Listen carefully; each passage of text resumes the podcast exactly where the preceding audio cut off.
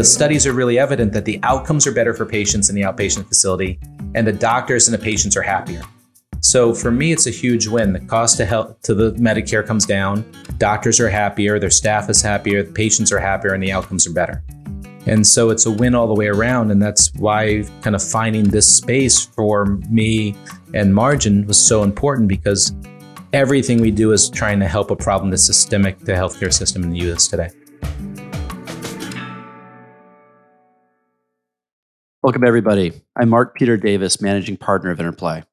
On this podcast, I interview innovators about their strategies, industries, and decisions. On this week's episode, I chat with the founder and CEO of Margin, Chaz Sanders. Chaz is a veteran of the healthcare industry. He's been an executive at Zimmer Biomet, DaVita, and others. After that, he stepped out of the industry to launch Margin. Now, Margin is a tech enabled procurement solution that helps ambulatory medical centers purchase the equipment they need to operate. Apparently, before margin, supplies were purchased via phone calls and fax machines. Margin not only has put the process on the internet, but also helps doctors reduce their spend by up to 15 to 20%. And that is huge bucks. In many cases, that's hundreds of thousands of dollars per office per year. Now, in addition to hearing about his company and the many lessons he's learned as a founder, all which were very insightful, What's great about this conversation is hearing a sophisticated business person provide clarity and insights into why the healthcare industry is so dysfunctional. And it turns out one of the reasons is that the healthcare industry is managed in a very similar way to that of the government of communist Russia. Enjoy.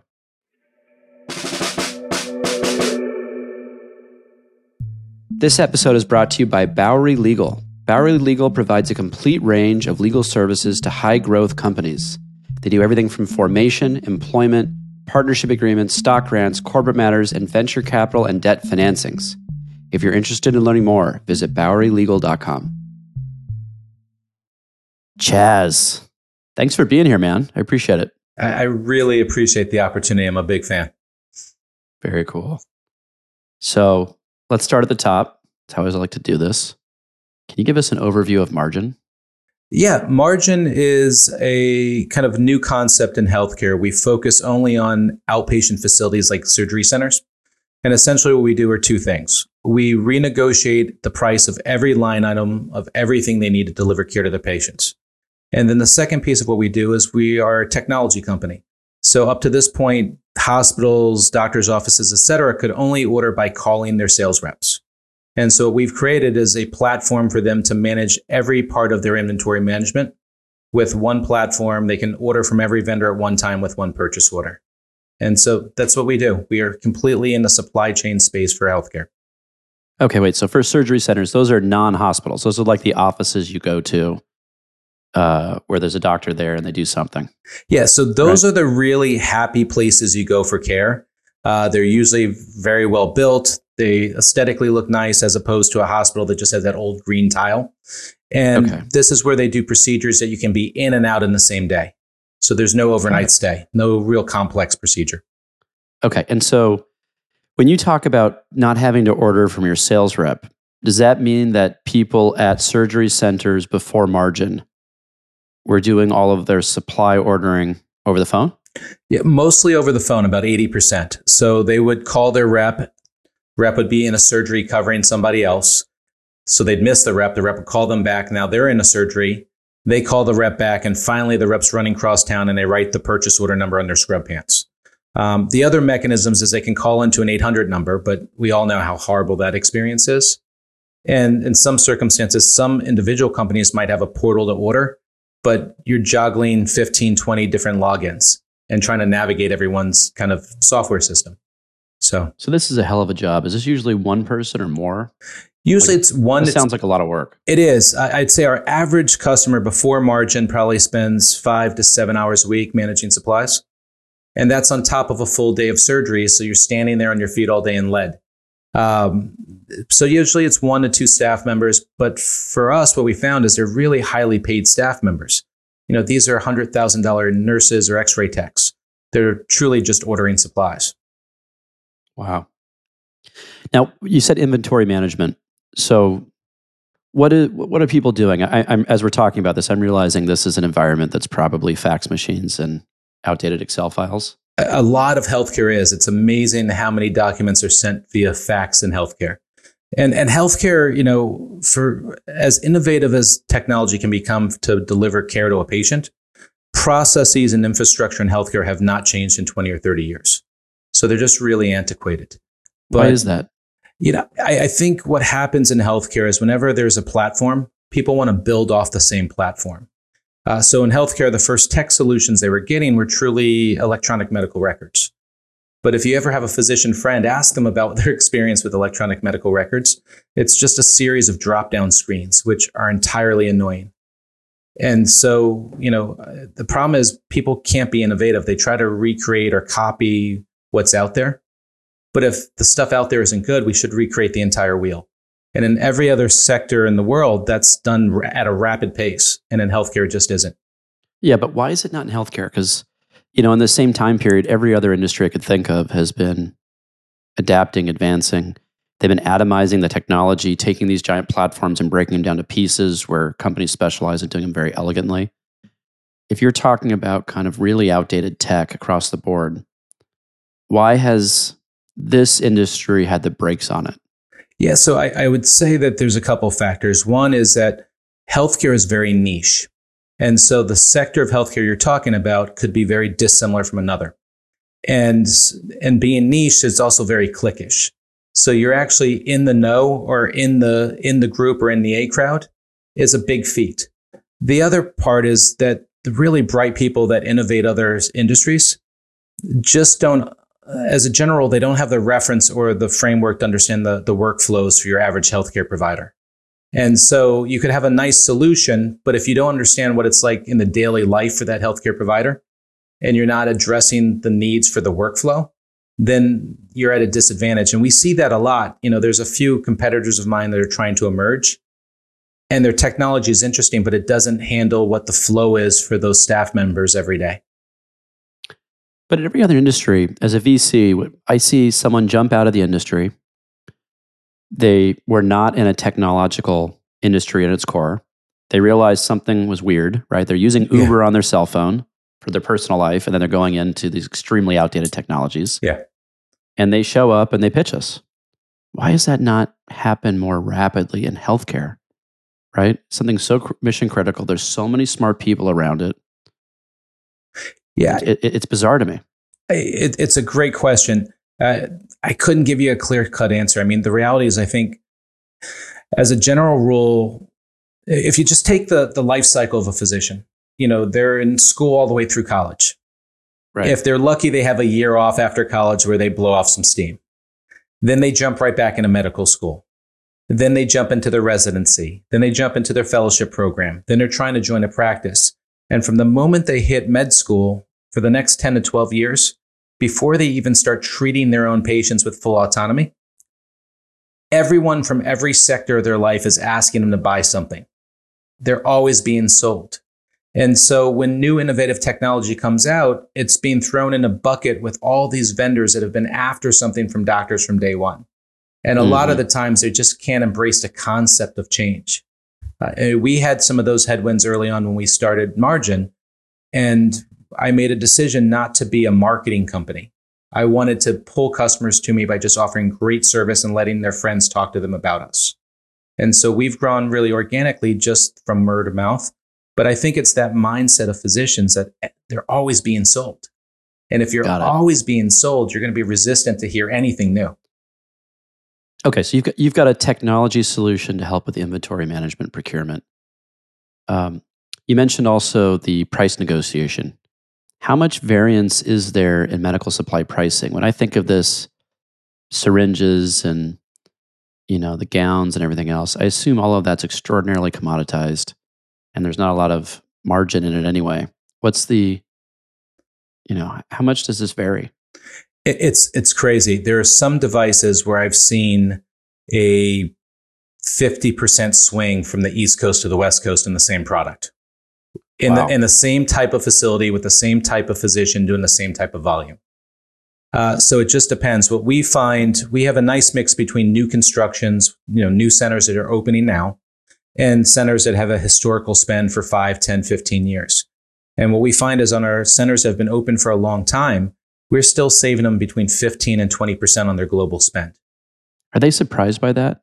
Yeah. You think that you've been in the business for a long time, you've got all the good pricing, but I guess behind the scenes, someone with an Excel sheet's laughing. Yeah, Right. you know what it is is uh, I think everyone will focus on the most expensive items that they buy and you know they buy and use, but the really expensive items you buy and use, you may only do fifteen or twenty surgeries a year, Mm. whereas you could do a thousand surgeries overall, and because you've only focused on your most expensive line items, all the smalls are bleeding you out, and so it's you know for us it's the aggregate from the moment that you buy a staple remover to the moment that you buy an x-ray machine we handle everything in between so What kind of spend is that when we're talking about a, a surgery center? Is, I assume that's millions of dollars. it, it can be so our our core customer base right now are physicians who do procedures related to blood vessels they're kind of like plumbers for the human body and our average center with one operator so one physician will spend about a million dollars a year now if you had a surgery center that was doing orthopedics or spine and they have three or four doctors that could be a $10 million spend per year uh, it just depends on their volume but i would say uh, your average family doctor will spend $30,000 a year on supplies. Your average doctor who does procedures will spend between 700 and 3 million. Okay, wait. And you're talking about wiping out 15, 20% of the cost structure. So you're talking hundreds of thousands of dollars. Yeah, one, one of the recent centers that we brought on, we they were doing 2.4 million before us. They had been open for about 5 years and we got them down to sub 2 million. Okay, so their expenses dropped more than 400 grand. And that's directly to their bottom line. How painful was that for them to go through that process? Is that easy, like flipping a switch, or is it a whole thing? It's a little bit of work because there's nuances. You have reps that you have relationships with for years, and the reps are paid generally on a percent commission on dollar sales. So if they did a million dollars with you last year and now you want them to give you the same service and you buy the same product for 700,000, you're going to there's going to be a rub there.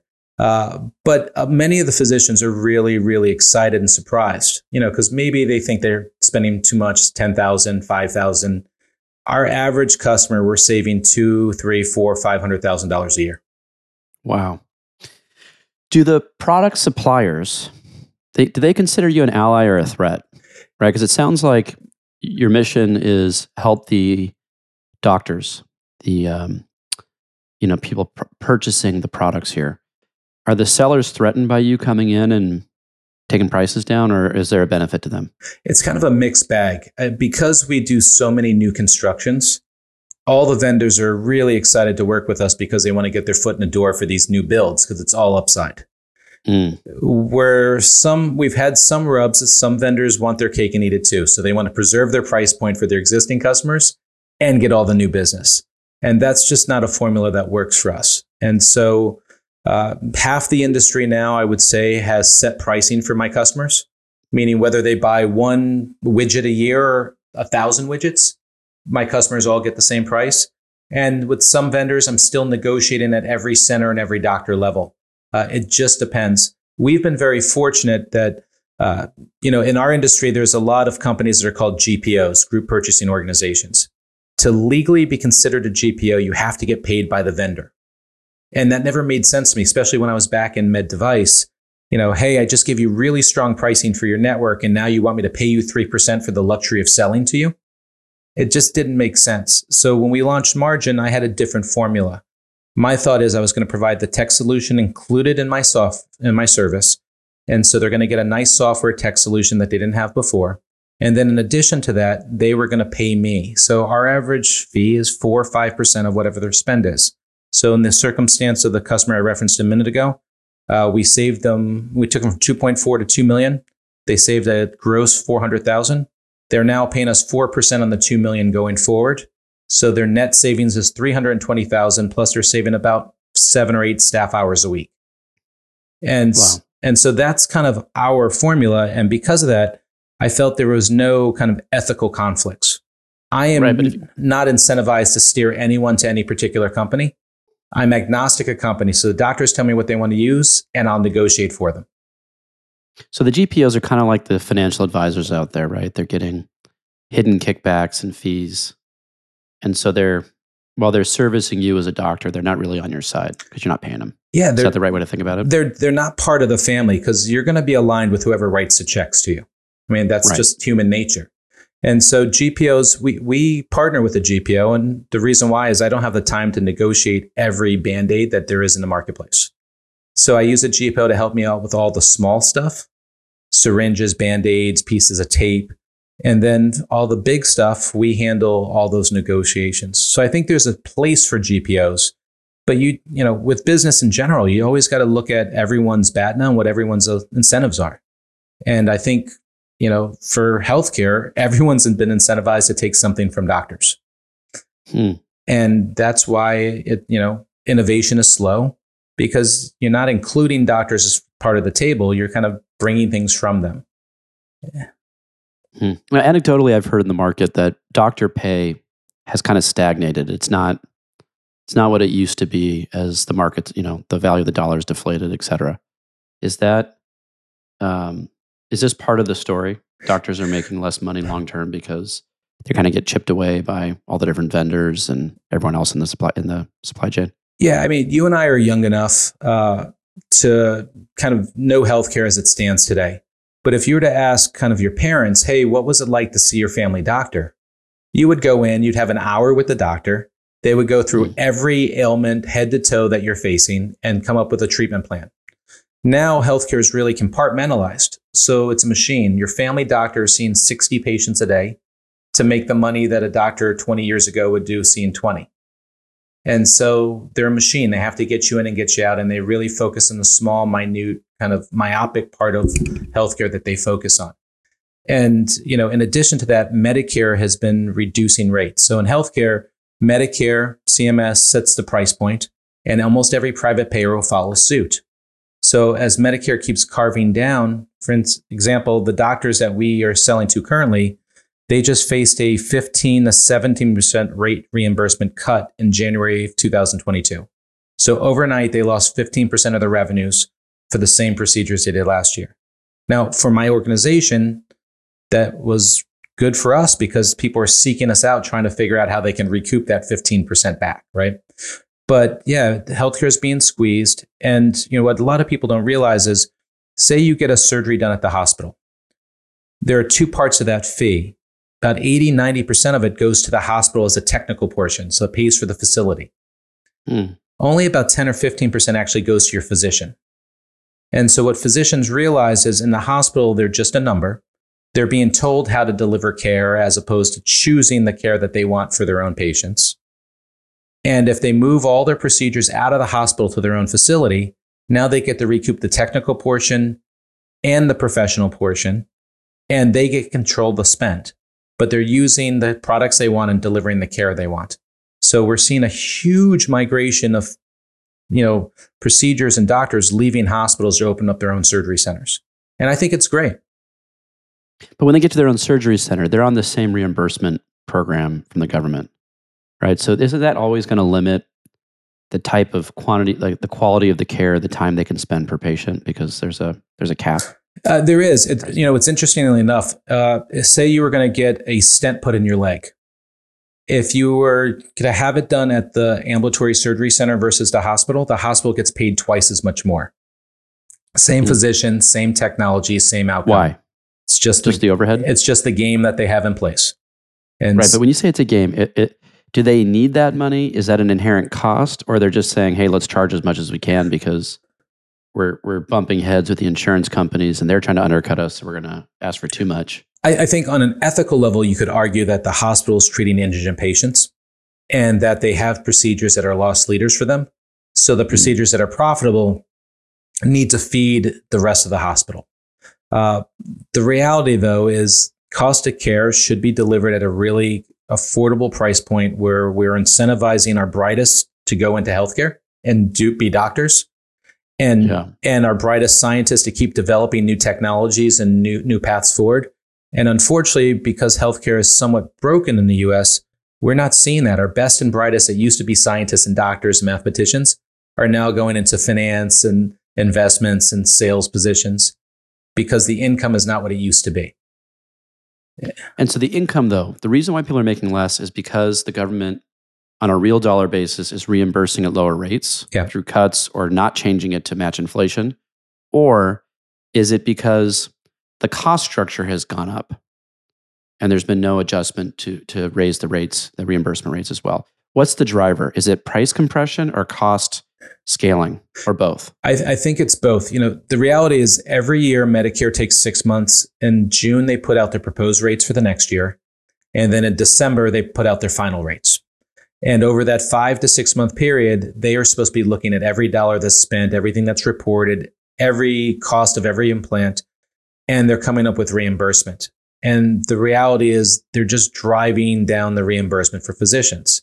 So physicians at certain point said, Hey, I don't want to be in the hospital anymore. Uh, my surgery time is not guaranteed. I was supposed to do this procedure at two. It's now 9 p.m. and I'm finally getting the patient into the room. Uh, or, Hey, I've used this, you know, company's widget for the last five years. And then today they're telling me I can no longer use it because the hospital just negotiated a contract with a different company's widget. And so physicians have just gotten really, really tired of being told how to deliver care, not having the accessibility to the labs, and they can't give the patient experience that they want. And so when you had that kind of boiling over, and now the ability to have these outpatient facilities and they've been vetted, and it's, it's the fastest rate of growth in healthcare right now. I can control everything, make more money, and have a better quality of life. And then the studies are really evident that the outcomes are better for patients in the outpatient facility, and the doctors mm-hmm. and the patients are happier. So for me, it's a huge win. The cost to health to the Medicare comes down. Doctors are happier, their staff is happier, the patients are happier, and the outcomes are better. And so it's a win all the way around. And that's why kind of finding this space for me and margin was so important because everything we do is trying to help a problem that's systemic to healthcare system in the US today. So this is a macro shift. We're seeing, is that right? Like doctors are essentially moving away from hospitals, or is it happening in piecemeal and it's not a macro shift, right? If someone was to study this, are we watching the decline of centralized hospitals? Yeah, there's, you know, uh, I, I, so my first hospital I ever sold into was uh, Hahnemann University Hospital in Philly, big teaching center, residency programs attached to Drexel Medical School. Uh, last year, they went out of business. They went bankrupt. It wow. was a pillar of healthcare in Philadelphia. Uh, you know, I probably repped 3,000 surgeries at that hospital. I spent my 20s and 30s there. And so what we're seeing is there's a huge migration of physicians out of the hospital into their own facilities. It's much akin to the huge migration that we saw in the 90s from Sears, Macy's to, you know, The Gap and Banana Republic and specialized stores that focus on a few things. Whereas 30, 40 years ago, you bought everything you needed from Sears Roebuck. And now Sears is just kind of in a few locations across the country, right? And so. I think what we're seeing is people like having really fine tuned choice on the items that they want to buy or service. And having specialized opportunities is kind of what in the US of what is, you know, what the average consumer wants. And what kind of medical practices do you support? Because you, you don't support every dimension of medicine. Yeah, I don't. We've played around with a few, but our, our core business right now is uh, interventional cardiology, interventional radiology, vascular surgery, and nephrology. Uh, I would say that before the calendar year ends, just because of previous relationships in my professional life, uh, we probably will jump into pain management, spine, and orthopedics this year. Uh, when you get to the end of the year and you've got those other practices in line, have you covered kind of 80 20 of the market, or is there a lot of space outside of that? Yeah, so there's, you know, that's part of, you know, for me and my kind of my journey as an entrepreneur and a founder, I'm finally at the point where we're positive cash flow, we're growing at a really consistent, strong clip. And I know that we're safe, right? And that's a huge hurdle. but now that we're there, um, now that we're there, I'm kind of surveying my industry. So uh, a plastic surgery office called me a couple weeks ago. And topically, it sounds great, right? Awesome, fun procedures, everyone leaves happy. And the reality is, I looked at the math of what they buy, and it was not worth the effort for us. So their annual spend was a little too low. Uh, whereas some specialties, orthopedics and spine, where I'm not in now, they could have five or ten million dollars a year in spend. And so every center I sign there is four or five of my current customer base. Uh, for me, what I decided to do is to get really specialized in one area of medicine. You know, so we've got 40, 50,000 SKUs that we buy routinely. I know mm, every product. I know every competitive product of every other one. And so I know the classes of products and anyone who comes on, we can onboard them quickly. Uh, I'll have to recreate that wheel in orthopedics and spine and learn everyone's SKUs and expanding. So growth should be kind of calculated for us. What, what are the reasons why people say no to this? What are your naysayers? What's the what's the friction in the sale? So you know what I would say is we pass on a lot more customers uh, than the customers say no to us. Uh, because for us, our you know it's easy. Hey, I'll save you more money than I charge you, and if I don't, you can walk away. I mean that right. that talking point's pretty easy. Uh, I think pride is a big part of it. There are a lot of physicians and business people that you know kind of view themselves as the top negotiator or you know the the oracle of omaha right and they're not you know so uh, there are times where doctors like hey my prices you can't beat them i'm like all right, maybe you're right but i'll give you a free assessment just tell me what your products are and tell me how much you spend and i'll tell you if you overspend and so usually with a free assessment they're happy to kind of sh- test the waters but most people just don't think we can do any better than they have before. And the reason why is their sales reps are telling them, oh, you got the best pricing in the country. Right. And but again, how is your sales rep but incentivized? The, but the numbers are the numbers. That should be pretty easy to discern, no? Yeah, I think there is a bit of work. You're gonna have to do a couple hours of work to get all your spend together and organized so I can actually assess it. You know, and a lot of these physician practices don't have traditional business acumen. So their entire spend could be kept in a shoebox with every invoice slip that comes in the course of the year. Oh no. And then their hope is at the end of the year, they're going to pay an accountant to put every invoice into an Excel. Now, also, if you're making a million or two million in profit on your facility, you may never look at that shoebox because a million or two million dollars in profit is better than the 600,000 you made at the hospital. And so, you know, I think there's just varying degrees of business acumen and organizational skills. Got it. Okay. So normal human issues, not not logic based issues. Got it. Okay. When, when you look at the U.S. healthcare, you were talking about this before a little bit about how things are trending. The thing that always gets stuck in my mind is I always hear that the U.S. is two to three times more expensive per capita, or maybe not more expensive, spends two to three times more per capita than other countries in NATO. So we're not talking countries in different economic situations or different access to healthcare, countries in NATO. Why is that? What is happening with the US healthcare system? Uh, so, if you think of the average Americans, just preferences and styles, or what they're accustomed to in their daily life, uh, as Americans, we want choice. You always want to have choice. And as Americans, you also want to have things done very quickly. So choice and patience are two things that are kind of innate to being American that you may not see in other countries. So in a lot of other countries, especially kind of European or NATO countries, they could have socialized medicine. So your healthcare will be free, but you're going to be assigned a doctor in 63 days and you have to show up on that day and you're not going to know who your doctor is that day. And nor are you going to have the ability to say, Hey, I want this. Whereas if you take an American and they need to get a total hip done, you know, so they need a hip replacement. With today's technology, they can search three or four biggest brands. They can read testimonials. They can look at any lawsuits or anything. They can find all those things out. They can also research their doctor. Hey, this doctor went to Harvard Medical School, did their internship at Rush, and you know they have done this procedure 700 times a year, and this is the doctor I want to go to. So for that optionality, we pay up for it. And there's also a markup. I'm sorry, Mark. There's also a markup on products because, yes, the unit cost on an item might be $25 and the company could sell it for $250. But a portion of that has to go to future research and development because if you're not going to innovate new technology, you're going to be left behind. And so the research and development budgets for a lot of these med device companies is astronomical compared to other spaces or sectors.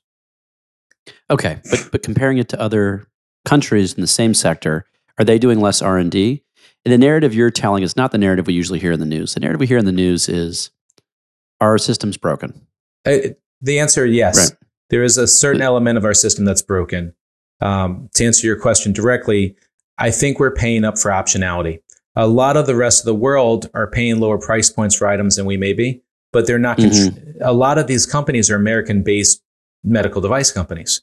And so when we're creating a lot of the technology here in the US, we're eating some of that research and development cost for the rest of the world. Got it. So we're we're paying more for better quality, and we're getting um, we're investing in the future, whereas other countries may not be, you know, that part of the supply chain. But they might just be getting our technology and not paying the, the same margin because it's not market there. Yeah, a hundred percent. And the other part of that though is, you know, for me it comes down to two scores. And when you talk about healthcare, I think people lose sight of the two things. There's a clinical success and there is a patient satisfaction success. And so clinically, we could have a great outcome. But if the patient's not feeling like the pain's gone away or the issue's been resolved, then the outcome is a failure. Because at the end of the day, the patient has to be happy about it and be able to go back to their normal daily life. And so when you look at outcomes, US outcomes are not as promising as they used to be. We still have great medical care. And you're going to be with a physician that you like, arguably at a facility that you like, getting the products that you hope you get. But even with those options, the actual success rates are not that much better than the rest of the world. And so it shows you that we're innovating technology maybe unnecessarily. Mm. Yeah. So how does that square up? So we're we're spending more for better results. We're getting more optionality, but we're not getting better results. Yeah. So the money is going into the fluff of picking. The money is going, or in, it's going into R and D, or it's going into shareholder payouts? Like, where, where is the money going? I think the money's being split up in so many different directions. It's not a direct linear progression on where to follow it. Some of it's going to compensation for the staffs and the clinical teams that are providing care. Some of it's going to hospitals and them kind of augmenting loss leader procedures. Some of it's going back to the med device companies. Some are going to developers and marketers. You know, so it's just there's so much spend in the US on healthcare that mm-hmm. there's so many hands going into the pocket. And it's hard to know exactly where it's all being leveled out. But someone's going to be able to do this math. You may not know it offhand, but numbers are numbers. Yeah. McKinsey, Bain, some of the consulting firms, someone needs to go out and dial this in. I'm sure they already have. Okay. What are the areas of healthcare that are the most dysfunctional operationally? Because we're talking about, you're not, you're not implying it, but when I think of healthcare, I do assume there's a fair bit of inefficiency. Now, maybe that's not the case. And so maybe I should start there. when I think of hospitals and all that, I just assume they're wildly inefficient. If that's not the case, it something's different. It's, you know, as a business operator, it feels like chaos when you walk in. Um, you know, it, the scheduling's not right. It just doesn't feel the way I would run a company. So, first of all, do you think healthcare is inefficient in its delivery of the service, or do you think it's efficient overall? I think it's incredibly inefficient. Okay. I, I assume that was an assumption, okay. like obvious, but I was questioning myself there for a second. All right. So if it's inefficient, where what what where is the source of the dysfunction? You Why know, is it inefficient? That, that's a great question, and I actually uh, I wrote an article about that uh, just recently. I, I think when you look at really successful organizations, and let's take healthcare aside and just talk about industry, any business those companies that are very horizontal in their organization are usually able to address chaos, pivot, shift, make decisions, and evolve much faster than those vertical organizations. And so in healthcare, you've got this hierarchy system that's developed from the time that they're a first year medical student. So the first years are devalued to the fourth years. And then when they become a resident, you know, a, an intern year versus a residency year, there's a hierarchy there. And then there's a senior resident or chief resident as opposed to a junior resident. And then as they go through their fellowship, their first year fellow versus a second year fellow, and new attending versus a, you know, tenured physician or surgeon. So you have this whole ecosystem that's based on class systems. You know, doctors are the top of the food chain, and then nurse practitioners and physician assistants and nurses and techs. And so you have this pecking order and class system that has shown to be unsuccessful in every other area of business, but it's still the framework for healthcare. And so if you have to make a pivot or change, what happens in most healthcare societies or institutions now is you have three or four levels of decision making to get to until someone pulls a trigger to change something. And that doesn't work. I mean, everyone else who runs a business knows hire great people, empower them to make choices, and make sure they're incentivized that they feel the business is as much theirs as it is the owners. And if you can do that, you can adapt and evolve and, and address marketplace shifts. Healthcare can't do that. You know, for example, I had uh, a situation early in a pandemic where uh, a large physician group needed hand sanitizer. And this is a time where you, you know, you and I couldn't get that one and a half ounce jars from CVS. And they needed a thousand gallons of hand sanitizer. And so they called me and I said, Hey, I can get you a thousand gallons of hand sanitizer drop shipped in 96 hours. I then had to wait three days for the final decision maker to make the yes or to give the yes so I can make place the order for them. And in the course of those three days, the thousand gallons evaporated. Right.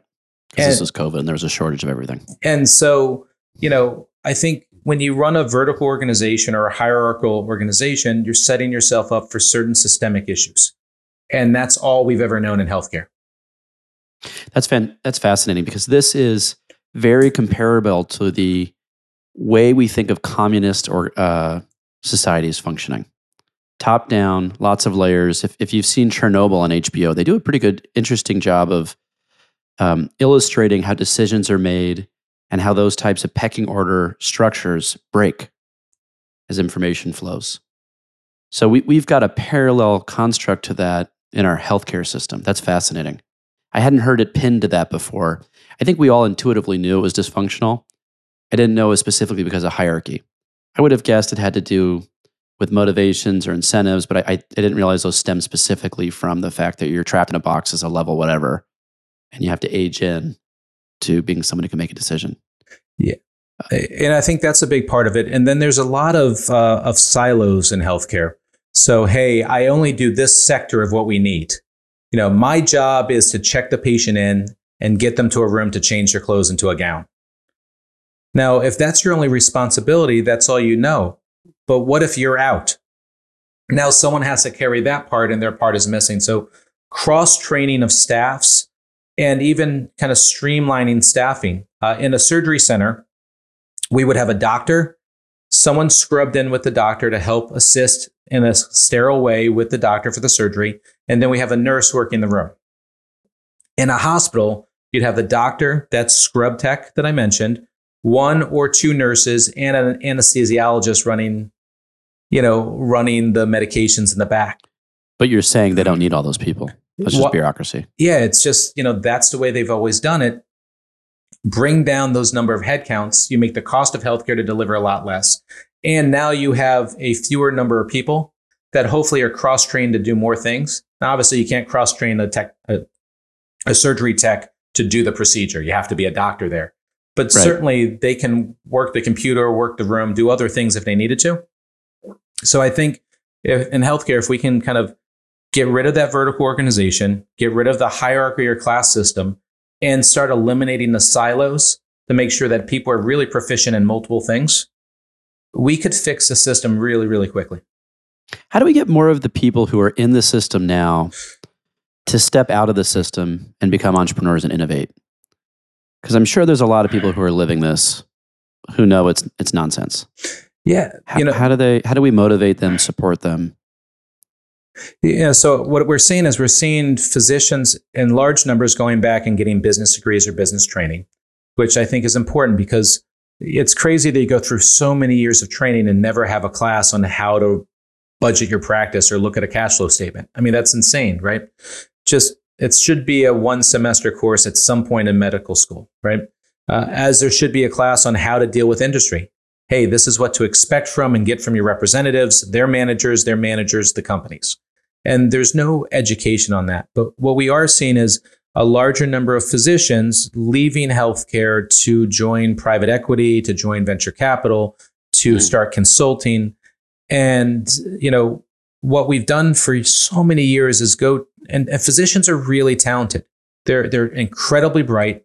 often some of the brightest that we went to school with growing up, right? Right. Uh, their work ethic is second to none. I mean, most of them are up at 5 a.m., finishing at 8 p.m., five to six days a week. And, you know, I think what we've done in the past is we've engaged a physician to consult with us. And we've paid the physician a nice salary for those hours. We got the two or three kind of bullets that we wanted to hear from them to sustain our current narrative. And we never actually changed anything. Whereas if we really empowered physicians to be decision makers, and there's some uh, some great ones out there. Um, Vinod Dasa has something called Doc Social. He's a orthopedic guy down in the the Gulf. Uh, Aaron Fritz has a podcast called Backtable. He's sending out collateral and talking to physicians about clinical outcomes, business acumen. And so what we're seeing is that we're seeing this pivot of physicians that are really saying, hey, we've got to fix healthcare. It's not going to be the administrator that's making a million dollars a year to be the CEO of a hundred million dollar hospital. It's it's going to be physicians who are going to be driving things, and we need to empower them to give them the education that they have that baseline to know what to say. That's awesome. We'll link to those other podcasts in the show notes yeah. for folks listening. The other thing that I think is um, a need, you know, based on what you're describing, is a basic operations class. Right, operations is one of those things that no one really talks about. You know, if you're in an if you're an industry organization, you're used to it now, but it's not really well branded to students and academia, et cetera. But every MBA goes through it. And it's one of those things that changes your lens, your framework for how to make process and organizations more efficient. So that's um, that's something worth doing. For those who don't want to take a class or aren't going to do their MBA, there's a good book out there called The Goal, and it's basically required reading at most of the MBA programs. And I, I think it kind of covers the 101 on operations, and it's written in a nice way, like a story. I'm a nerd, so I actually liked it, but a lot of my other classmates thought it was boring. But whatever. Um, nonetheless, it'll teach you operations. Okay, but you're looking at this space. You're very close to it. You're an entrepreneur yourself. Where are other opportunities in the healthcare market that you think founders who are listening to this should pick up and lay claim, add some value, move our society forward? Yeah, you know, I, I think the challenge is uh, there's so many companies selling into physicians. So if you're going to enter into healthcare, I think there's a few things you need to do. You need to build a voice for yourself. And so one of the things I did early on when we launched Margin was I decided if I wanted to have a push or pull kind of marketing strategy. And so I could have raised a bunch of money, blasted the entire marketplace about us, and maybe we got a few customers. But what we decided to do is, you know, I as an individual became a subject matter expert. So I sat down and, and I was never strong at this before, but I sat down and wrote an article about healthcare. And then I pitched it to a bunch of medical journals, and one of them bit. And then I, there was a nice response. So then another journal said, Hey, we take an article from you. So now I'm at the point where I'm writing three or four articles a year in medical journals that are all physicians. And I don't talk about margin at all. I'm just giving knowledge and suggestions to the industry. Uh, that progressed to podcasts. I've now done a couple. And, you know, it's progressed that I'm now faculty on the panels with all doctors. So I'm speaking at four meetings this year. It'll be me and a series of doctors. And I will be contributing from just a business analytics or operations level. So I, I think an entrepreneur coming into this space really needs to take their time to build their voice and to make sure that you're delivering a product that alleviates a true problem. And the problem is that most people are not bringing physicians into that discussion uh, and saying, hey, is this really a pain point for you? And if this isn't, what is your pain point? Um, and so for you know founders, if I was looking at a space, uh, you know, I think supply chain. Obviously, I jumped into that, and we're pretty much the only true show in town right now. Uh, so I feel good that I you know, to use one of my business school expressions, I jumped in the pool and peed in it as soon as I did. So I'm dissuading everybody from coming in um, as best I possibly can. But uh, that being said, uh, you know, I think the other the other part of this is, uh, you know, revenue cycle management. You know, a lot of those companies are outsourcing it or have it outsourced to other countries, and so they will submit the claims, but if they're denied, they're not fighting denials. Uh, mm. I, hmm. you know, I think accreditation. If you can be an expert uh, in the accreditation process and know what it takes to get a surgery center or an office approved in New Jersey versus Idaho, because every state has their own nuances and laws. I think there's a lot of need there. What we're seeing so much of uh, is marketing companies and digital marketing companies and all those sort of things where they're incredibly valuable. But how are you differentiating yourself from the space? Because there's a, you know, I don't know about you, but every morning I have five or seven emails. Hey, we've refreshed your website. Would you like to see what it looks like? And no, no, I've got four times the growth of the market. I think I'm pretty good. I'm not changing anything. But if I got a question saying, "Hey, I like what you're doing," you know, what pain points you're having, maybe there's a space that we overlap and we can collaborate. That's a different approach, but healthcare there's so much money being thrown into it these days. There's so much private equity money going into healthcare. And so being able to, you know, figure out where there's an urgent need today is really hard. I think a lot for me what's really ingenious is those healthcare companies or products that are going direct to the physician. So they're cutting out their sales forces. So you're cutting out uh, vice president of sales, regional vice president of sales, district managers, seven reps per geography, all the way down to the same organizational change for marketing. And just saying to the physician, hey, I can get you this product. It's FDA approved. It works really well. I'll send you a couple samples. Try it. If you like it, buy more. So I think that direct to consumer selling, where you're having commodity products being sold direct to the physician without a sales force, I think that's really smart. Uh, we're also seeing a huge uptick right now in refurbished technologies. So some of these instruments or things they use in a procedure might be $2,000 a pop. And then after the procedure is done, they're being thrown out. And so what we're seeing is these refurbishing companies that are actually buying that trash with engineers cleaning it, sterilizing it, repackaging it, testing it, and then selling it back to the consumer at a third of the cost. And I think that's brilliant because there's no risk of disease transmission. It's FDA approved.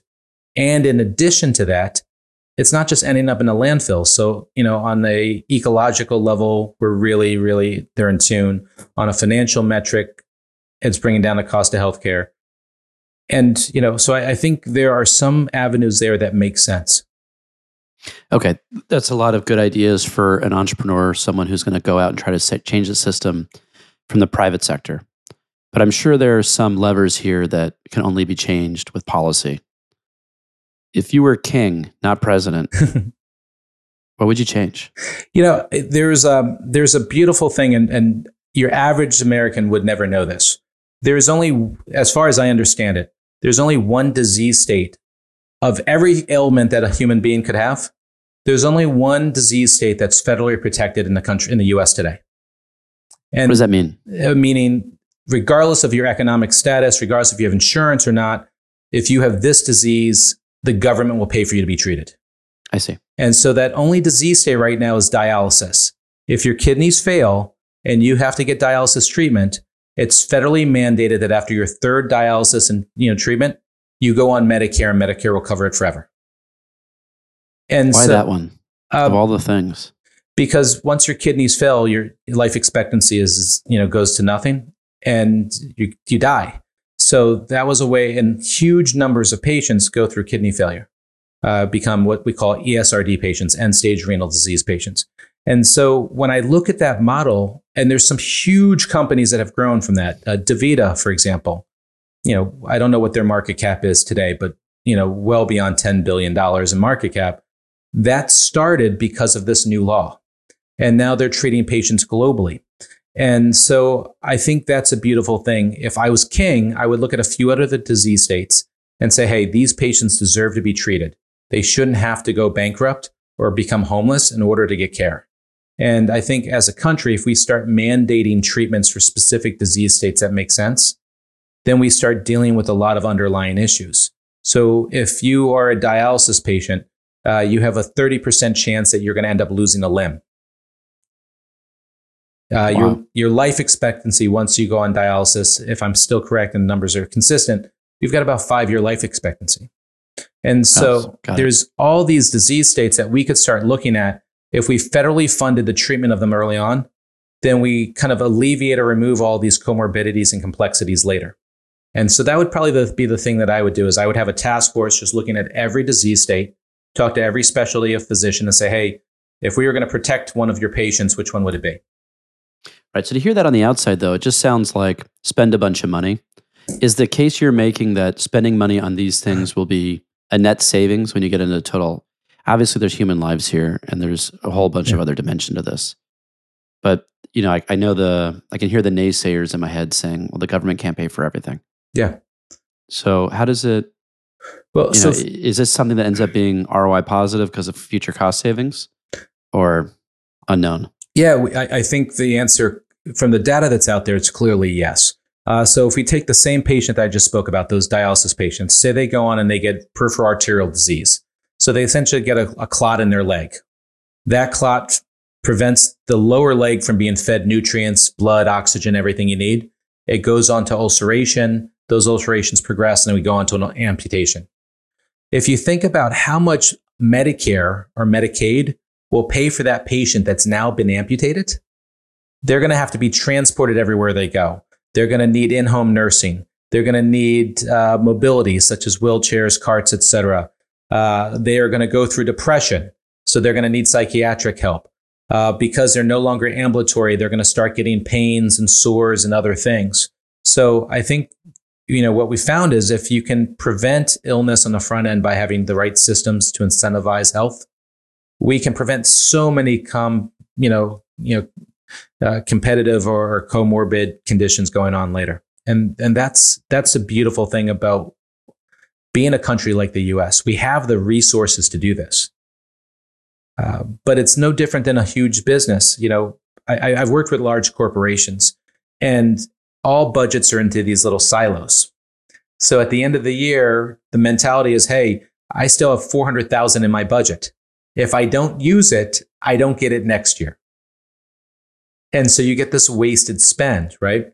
Whereas if you had one person that just looked at the, the organization kind of holistically and said, hey, you know, they had a lighter year in expenses this year. Doesn't mean it's going to be a lighter year next year, but let's just take the 400,000, keep it, benefits of business, or let's take the 400,000 and reallocate it. Those are the companies that can really sail through and win as opposed to this bureaucracy. And the mm-hmm. government and healthcare is that bureaucracy. You know, your bucket is your bucket. Chaz, how'd you get here?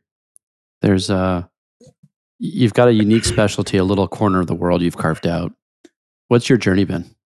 Uh, great question. So I uh, I'm from the Northeast originally. Uh, we're actually located just outside New York City now in Montclair, New Jersey. Uh, but my my mother is from Ireland, uh, so I'm first generation. I grew up fairly poor in the Northeast, and I just had a couple of things work out for me. Uh, so I won a scholarship, went to a boarding school that profoundly changed my life, uh, went to a decent college and got a degree in pre med. I thought I was going to be a doctor, but I had no money. And so I started selling to doctors, thinking maybe I could save a few bucks and then get an inside look at it. Uh, unfortunately for me, the doctors I sold to were all family doctors, and I had no interest in being in that world anymore. And so I worked my way through. I had a bunch of years as a sales rep. I probably stood in four, 5,000 surgeries, uh, pacemakers, stents, orthopedic spine. And then I went and decided to go in house. And so I took a huge pay cut. Somehow I had to wherewithal, and I, I probably should really, you know, kind of thank my wife for that because she's like, hey, give it a chance. But I worked my way through the food chains at Zimmer Biomet. Uh, then I went to DaVita. Along the way, I got an MBA. And, you know, after kind of 20 years in the space, I just asked myself a question, you know, did I want to be part of the rat race? You know, so I was a senior executive making very good money, but proportionally versus the money I was bringing into the organizations that I was leading, I was getting kind of nothing. And I wasn't happy. I had all these metrics and bureaucracies that we were talking about that exist in healthcare. And so I decided, you know, I sat back with a pen and paper and said, hey, if I was to start a business, how could I be in healthcare and be fully aligned with a doctor? As opposed to trying to sell to or take from a doctor. And this concept of margin was that. So, you know, I started it after about 20 years in healthcare. I went out on my own and started margin about two and a half, three years ago. Did you have any mentors along the way? I did. Uh, there's a, you know, I was very fortunate. I had a, a lot of people who invested time and energy into me. But there was one person who who really kind of taught me a fundamental lesson, and and that lesson is, you know, own what you don't know, own your shortcomings, and either design mechanisms to overcome them, or find somebody who can alleviate those concerns for you. And so, uh, one mentor was a group president I had uh, back in orthopedics. And I was fortunate enough that I was invited to a long term strategy meeting. And it was a group president, the CFO, the CMO, and the person in charge of M&A, and me.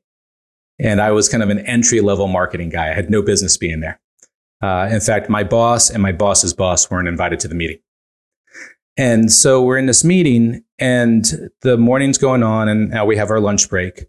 And uh, the group president comes over to me and is like, Hey, Chaz, how are things going? And I told him, I said, Hey, thank you for this opportunity. If it's okay with you, I think I'm probably better served to help the organization if I just go back to my desk and knock out the work that's on my plate. Uh, at which point, this guy uh, grabbed me by the elbow, dragged me into a spare room, and asked me what was wrong with me. And, uh, and he said, Do you understand right. the opportunity you have? And I said, I do. I said, but I'm not contributing. You guys are using acronyms that I don't know. And I, am not scared or embarrassed to say this, but I didn't even know what EBITDA was back then, you know, whatever mm-hmm. it was 10 years ago. And I said, You're using acronyms I don't know, so I can't really contribute. And I don't understand some of the concepts. And he said, Get back in the room, you're not going anywhere. So he got back in the room and he stood up in front of the group of all senior leaders and said, Hey, new rule. No one's allowed to use an acronym until Chaz knows what it means. Amazing. And so that could have gone two ways. And it was a coin toss. I could have really shot myself in the foot, or I could have done what I lucked into. But what I lucked into was hey, thank you so much. Guys, I promise I'll take notes. I'll promise that I un- I'll learn this as quickly as I can. Please give me that extra couple seconds. And the second half of that day and the next day was the best meeting that I've ever been a part of because I felt like I was a part of it. And so owning that I couldn't speak their language at that point was a huge learning thing because I, you know, I was an alpha guy, an athlete in high school and college. I'd never wanted to admit defeat or admit my my weaknesses. And just that ability was the biggest thing I learned from that mentor. And we had breakfast about a week later and I kind of used that and I said, Hey man, I want an MBA. And so the company then paid for my MBA and, you know, I became an executive. It was, you know, he was really, really good. Um, the other thing that he taught me was being human. You know, we try to kind of posture ourselves as the experts or posture ourselves as the leaders or the perfect, you know, member. And really owning your shortcomings and communicating those just fosters so much trust in the people around you. Um, but yeah, he his name's Adam Johnson. He was a fantastic mentor for me. Okay, now you've been an executive at some of these large court, large organizations.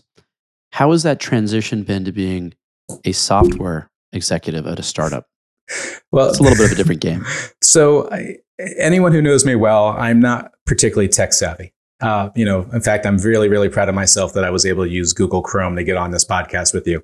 Uh, yeah, that's a huge win.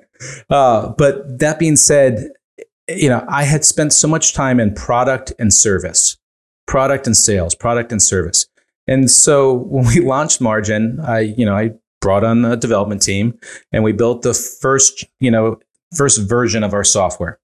And initially it was just, hey, a customer could go on, pick out the products they want to buy, put in a purchase order, and it should place the orders for them. And so we spent all this time developing it. I was assured it was ready to go. The day that Go goes live, an hour after I tell our first customer they can start using the system, I get a note from the tech firm hey, the whole thing just crashed. And so for the first three or four months of us being open, we had a ghost technology platform. Customers would go in, place their orders, the orders would go nowhere. They would just be stored on this little site and go absolutely zero. And so every five to 10 minutes, I had myself or somebody logging in cutting and pasting that picture and then fabricating emails that looked like they were from our system to every vendor and customer out there. It was a nightmare. I mean, we wasted 50, 80, 100 hours a week just trying to make it look like we actually had a tech solution that worked. And so I think, you know, for, for, for founders and entrepreneurs who are not, don't have a huge background in tech, I think there's a few things I could say. One, there are really, really effect, cost effective options and firms and people out there to help you develop. And you should find them. Two, you need to invest the time to start learning how to speak the language. And so every developer that you might work with may have different needs from you.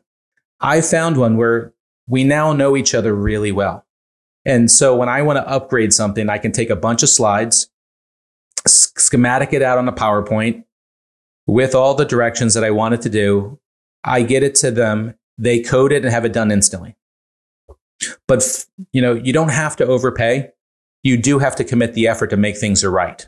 And I think that for me was a shortcoming at first because I just assumed whoever I talked to knew exactly what was going on in my head. And because I yeah, there's a whole there's a know, whole method to product development. Sounds yeah. like you you stumbled through some of the the basics, but that's normal. Yeah, right? it, it, was so. Cra- I mean, I was so excited to launch the company, and then right. the first five minutes in, hey, the site Classic. just crashed. Classic, classic. Now you became an entrepreneur later in your career. Any major advantages of starting later? Yeah, I mean, I, I think there are. You know, you there's certainly disadvantages, but I, I think some of the advantages is that you have enough water under the bridge that you have a sense of who you want to be and how you want to be viewed. And I think if you don't have experience, it's hard to know what the culture of your organization or your product or your service should look like. Uh, the other part of this is that I had built up a lifetime of, of relationships that I had never tapped into. I had never asked for anything. And so when I was launching my own company, it just kept surfacing time and again. Hey, I need somebody who knows this or does this or knows this person. Pick up the phone and I could say, Hey, John Doe, I need you to introduce me to this person. Can you do that for me? And so there's a lot of relationship that you acquire over your career if you stay in a certain sector that you can capitalize on later. Um, for me, the medical device companies could have laughed me off the planet. But luckily, I had grown up in that space and I knew almost every VP at every company because we all grew up together in, in this industry. And so when I called them, I said, look, this is going to be our volume. We're going to get here. Give me a flyer for a year. Give me this price for my customers and we'll make it right for you. They trusted me and I had to deliver. But without those relationships, I would have just had a good idea and no way to operationalize it. Yeah. So maybe what this industry needs is more people like you jumping out with a little bit more experience, a little bit more industry knowledge, a little bit more understanding of the unique processes, the regulations, et cetera, and putting their hands on it. Yeah, I think so. I think just being a sponge is incredibly important, right? I, you know, when I was a rep covering surgeries, I wanted to know everything that was going on in that room, not just the screw that my doctor was using for my product, right? But I wanted to know why anesthesia was looking at the EKG monitor and I wanted to know if there was an issue on EKG, what would it look like? And I wanted to know what the medications that were being administered would do to the patient. So I have always just been an observer of the world around me. And part of that has really enabled me. So when I have a conversation with a physician, although I'm not a clinician, clinically, I know what the products are supposed to do. And I've talked to enough physicians that I know that shortcomings of one product versus another. So when I'm having a conversation with a client, we're talking about the dollars and cents, which your average entrepreneur would do. Hey, you, you can save this on this. But then I can say, look, if we use this product, it's $100 less than this product. But we may spend $300 for accessories that we wouldn't have to. And so I treat it from a kind of an operational, clinical business acumen level. And that's been very good for us in margin. And that's what, you know, the staff are now learning and they're emulating. Um, a lot of money that goes into healthcare, no one has the framework to understand healthcare. And so you could have a great solution, but you're not speaking the language, kind of like me in that, that long term strategy meeting. Chaz, thanks for being on today. Hey, thank you so much for being a part of this. So I love that. I hope you did too. Uh, really cool to have someone lay it down and explain what's happening. The healthcare industry is such a black hole in the way the media covers it and the way all of us understand it. To have someone who's an insider explain what's happening at some level was really interesting to me. And here's the classic ask if you liked what you heard, please hook us up with a like or a five star review and feel free to share with a friend. You can find me on Twitter at MPD. And to hear more of my conversations with innovators, subscribe on YouTube, Facebook, or any major podcast platform. Just search for Innovation with Mark Peter Davis.